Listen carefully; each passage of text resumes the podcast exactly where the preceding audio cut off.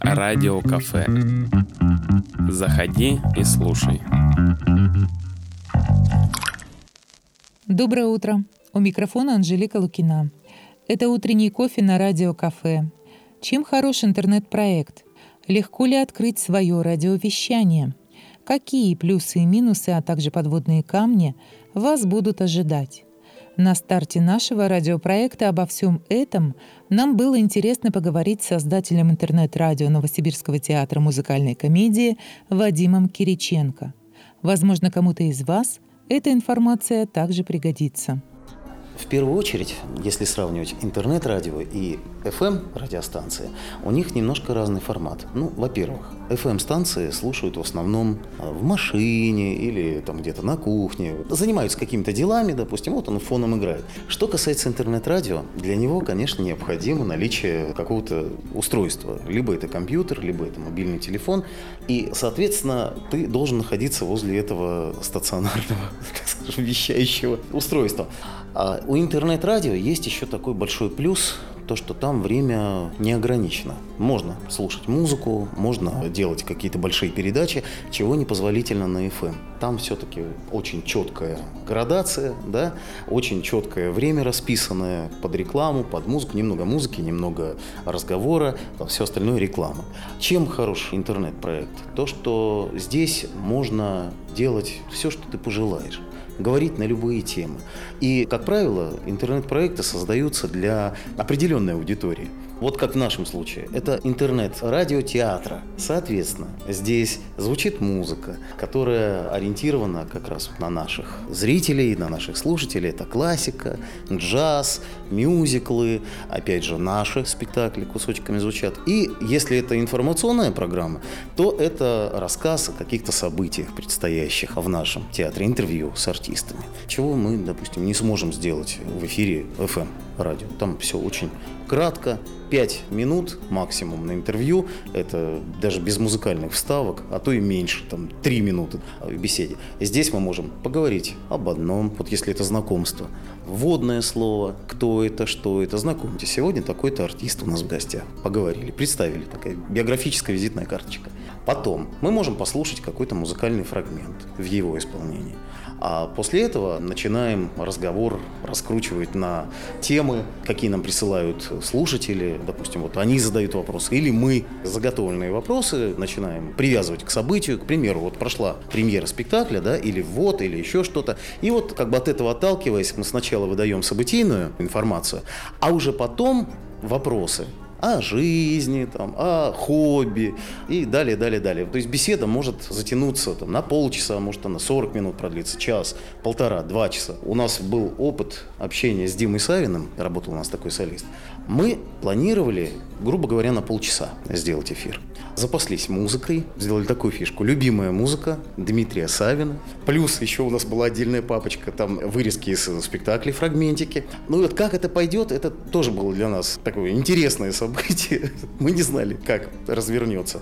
Стали прилетать вопросы. Мы поговорили сначала о нем, потом о тех музыкальных фрагментах, которые звучали, а дальше пошло о жизни, о семье, о том вообще, как он пришел в театр, как он пришел в эту профессию. В итоге мы почти два часа с ним сидели. Вот это ответ на ваш вопрос, то, что интернет-радио, оно дает такую возможность не следить за временными рамками. На примере именно радио Муском, как вы составляете вот эту вот сетку, как вы выбираете героев? Это обязательно артисты, которые на слуху или все-таки даете возможность тем, которые сегодня еще, ну там где-то отдыхают или на каких-то дополнительных ролях, ну вот давайте с вами вот здесь поговорим. Золотая молодежь, да, так называемая. Есть у нас такая программа, называется она Музком News. Она по времени по-разному, 15-20 минут. Это больше дайджест, рассказывающий о событиях в театре. Премьера, соответственно, режиссер, балетмейстер, какие-то отзывы зрителей. Если мы рассказываем о не о предшествующей премьере,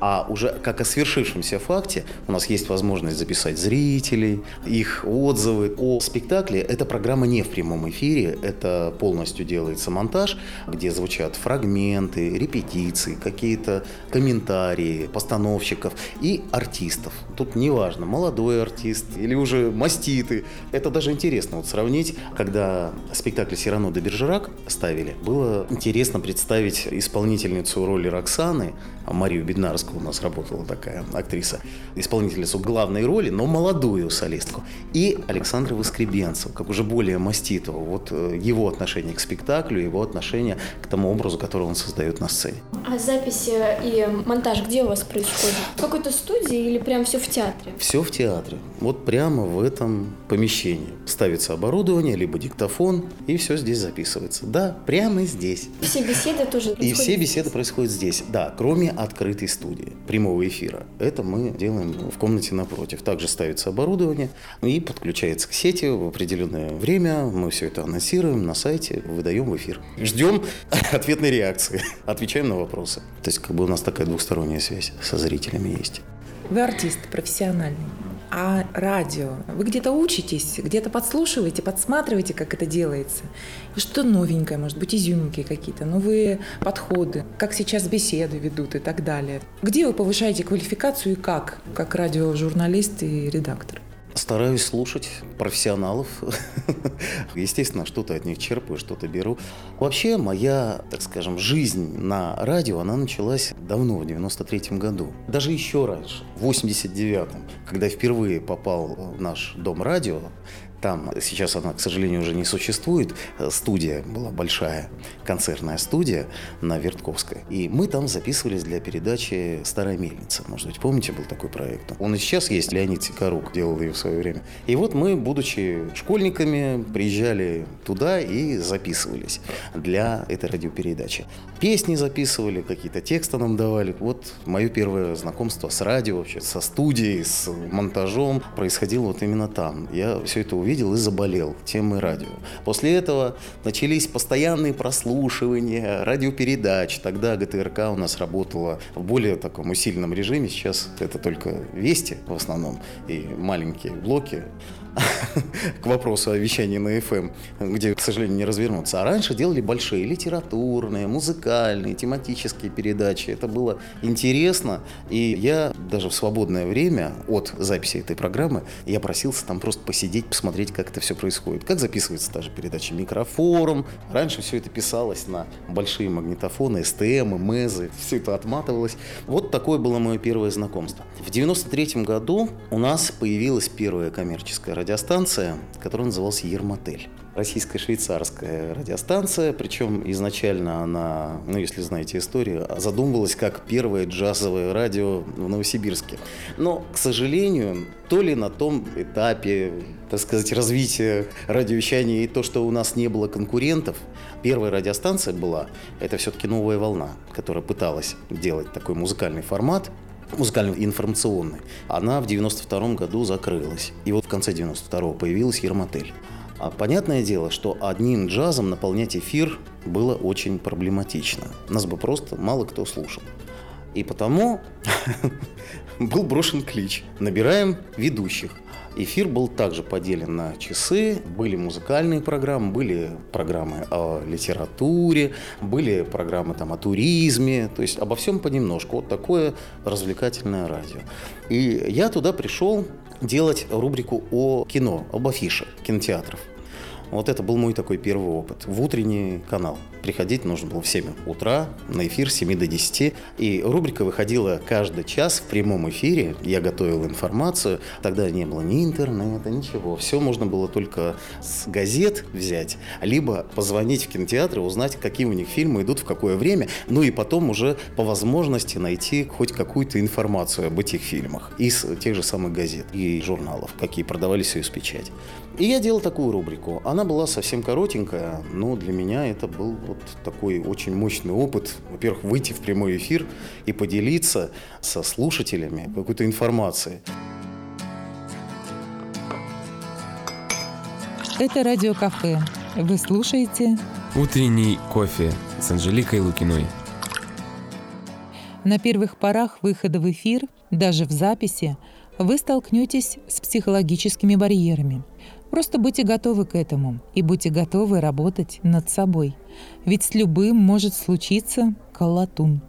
У микрофона Анжелика Лукина. Мы в гостях в Новосибирском театре музыкальной комедии у создателя интернет-радио «Муском» Вадима Кириченко.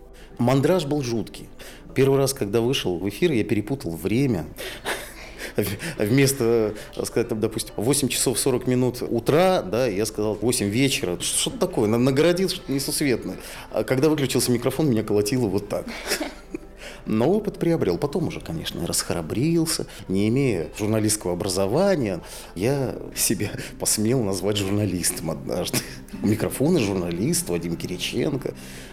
Потом мне было жутко стыдно за это. Ну, потому что я, переслушивая все вот эти свои начальные опыты, прекрасно понимаю, что для того, чтобы назваться по-настоящему журналистом, а не корреспондент и журналист, это все-таки немножко разные вещи. Вот. Хотя идущие рядом. А потом были музыкальные программы. А мне помогала Елена Алексеевна Батурина. Была такая у нас диктор нашего телевидения. Вот мы с ней делали... В ее программе у меня была рубрика где я знакомил с песнями прошлых лет. И она мне помогала их комментировать. То есть вот так я был за пультом, она ведущая, а вот этот маленький кусочек был отведен мне, чтобы я мог как-то вот тоже со своей позиции, как молодое поколение смотрит на песни 60-х, ну, допустим, 50-х годов. Переслушивая, это значит, у вас сохранились ну, записи какие-то? Да, Вы записывали? Кое-что, да. Но это очень полезно. Очень полезно, безусловно. Тем более, что сейчас есть компьютеры, есть возможность монтажа, то же самое самую программу можно выдать минимум информации, но напичкать огромным количеством джинглов, музыкой, и вроде как что-то такое интересное получилось. Да, ва! А по сути-то в программе ничего и не было. В то время, во-первых, не было возможности все это отредактировать на компьютере. Единственное, если ты это записываешь, ты в любом случае должен, ну, хотя бы какими-то кусочками все это делать, чтобы потом это можно было порезать, да, сделать монтаж реальные ножницы, да. А еще, когда я после того, как закрылся Ермотель, пришел работать в муниципальную радиокомпанию, сначала на проводах мы вещали по горсети, а потом у нас появился прямой эфир на 101.4, где сейчас городская волна. Вот, собственно, мы эту частоту открывали, там работали. Мы делали программу «Репортер». У нас был отдел новостей, который находился на улице Чеплыгина, недалеко от театра «Глобус». А центр передающий, где, собственно говоря, стояли магнитофоны и пленку мы ставили и запускали в определенное время, находится, он, по-моему, сейчас находится здесь же, на улице Каменской, вот здесь, недалеко от театра. В 11-12 часов приходили сотрудники отдела новостей делать программу «Репортер». И до половины четвертого нужно было уже весь вот этот блин, мы его так называли, катушку с записью готовой передачи сдать. Но иногда случалось такое, что прибегал журналист, допустим, с какой-нибудь конференции из мэрии, и говорил, у меня срочная новость, нужно вставить в сюжет. А вот этот самый рулон, вот эта катушка, она была рассчитана на 50 минут, потому что выпуск новостей начинался в 16.10 и заканчивался в 5 часов. То есть в 4 часа начинались новости Радио России по Горсети, а в 16.10 мы должны были выдать вот этот блок новостей. И, соответственно, если, к примеру, у нас рулон заканчивается, да, все, передача уже обрубится, мы ничего не можем сделать, мы не можем растянуть, как вот сейчас в интернет-эфире, где за нами никто не следит по времени. Что приходилось делать? Переписывать на другой магнитофон полностью весь этот выпуск, да, на 38 скорости, только так это можно было сделать, и вставлять сюжет, тормозить его где-нибудь там в серединке, дописывать, то есть всегда был резервный рулон, который мы ставили на вот этот запасной магнитофон, туда вписывали готовый этот срочный сюжет и потом продолжали выпуск. И в конце была метка на пленке, что все, 50 минут закончились, до свидания. Но пленка имела свойство растягиваться. И иногда бывало такое, идет сюжет, и вдруг 17 часов они обязаны выключить, потому что Москва все прерывает. И просто на половине сюжета... Так вот почему заканчивались так непонятно. А я-то думаю. А однажды было еще веселее, когда магнитофон работал на 19 и на 38 скорости. Они просто перепутали скорость. Однажды было такое, не успели. Мы в последнюю секунду принесли этот рулон, поставили его, он запустился, и вместо нормального звучания там в эфире муниципальная радиокомпания получилось такое... Я не знаю, что подумали слушатели, но это было жутко. Вот так. Если возвращаясь в наше время, а вот перспективы вашего радио, угу. что еще нужно развивать, по вашему мнению?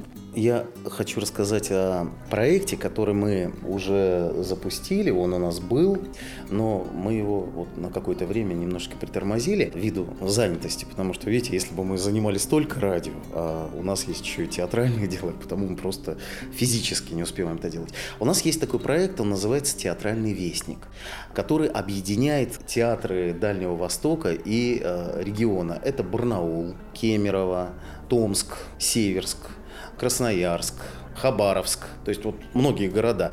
Существует ассоциация руководителей музыкальных театров России, которые собираются, проводят конференции, это директора, это режиссеры, встречаются.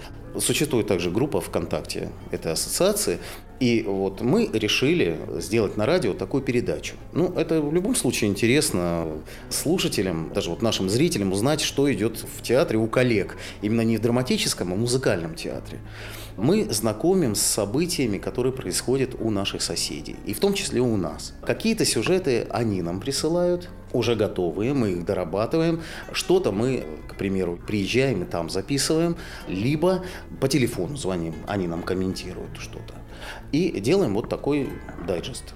Что касается перспектив, конечно, очень бы хотелось, чтобы у нас появилась стационарная студия, где можно было бы делать вот такие прямые включения там, и рассказывать о событиях, которые, к примеру, происходят вот в данный момент и в нашем театре, да, и где-то вот, ну, в Красноярске, допустим. Возможность есть, проблема пока в помещении. Да, мы ждем. Техническая возможность есть. Вообще, честно говоря, лет я не знаю, ну 10 назад, наверное. Об этом можно было только мечтать, чтобы была такая возможность выйти в интернет и чтобы тебя услышали не только жители города, да, где угодно, хоть в открытом море. Включают приемник, через спутник слушают. Кстати, у меня есть возможность следить э, за статистикой прослушивания радиостанции. И по IT-адресам можно определить, откуда тебя слушают в данный момент. Ну, я вот так посмотрел и могу сказать, Германия, Польша, да, Франция, Италия. То есть, представляете, слушают даже вот в зарубежных странах. Израиль, не говоря уже про наши города, это Екатеринбург, Пермь, Красноярск, Хабаровск, в Калининграде вот у нас есть постоянно слушатель, постоянно пишет. И технически, конечно, это стало возможным благодаря интернету или наличию Wi-Fi. Вот у меня тоже есть такая мечта. К сожалению, сейчас сложно наш театр вывозить на какие-то такие крупные, большие гастроли. Но в любом случае мы ездим на фестиваль, на тот же фестиваль «Золотая маска». И вот у меня такая идея делать сюжеты или приглашать гостей в студии оттуда. Да, и это возможно. Для этого необходим выход в интернет. Все. Э, компьютер или ноутбук, пульт, микрофон, все. Больше ничего не нужно. Есть определенные программы, которые позволяют подключиться к хостингу, вот, который мы используем. Вот, он как бы находится в Москве. Он дает возможность совершать потоковое вещание в интернет. Мы подключаемся и все, вещаем. Идет сигнал напрямую. На самом деле представить вот это может быть сложно, но это возможно. Мы сидим в Новосибирске, сам ресурс находится в Москве, мы отсюда подключаемся туда, а уже из Москвы идет сигнал Бог знает куда, в любую точку земного шара. Спасибо вам огромное. Мы желаем радио Муском развития и театру тоже, и вам лично, а чтобы у вас э, слушателей было гораздо больше, и не только в тех странах, которых смогли вспомнить и перечислить, а в каждой стране, да по нескольку. Спасибо. Вам также хочется пожелать больших планов, творческих событий грандиозных, интересных собеседников. Спасибо. Спасибо. До свидания. До свидания. Радио кафе. Вкусное радио.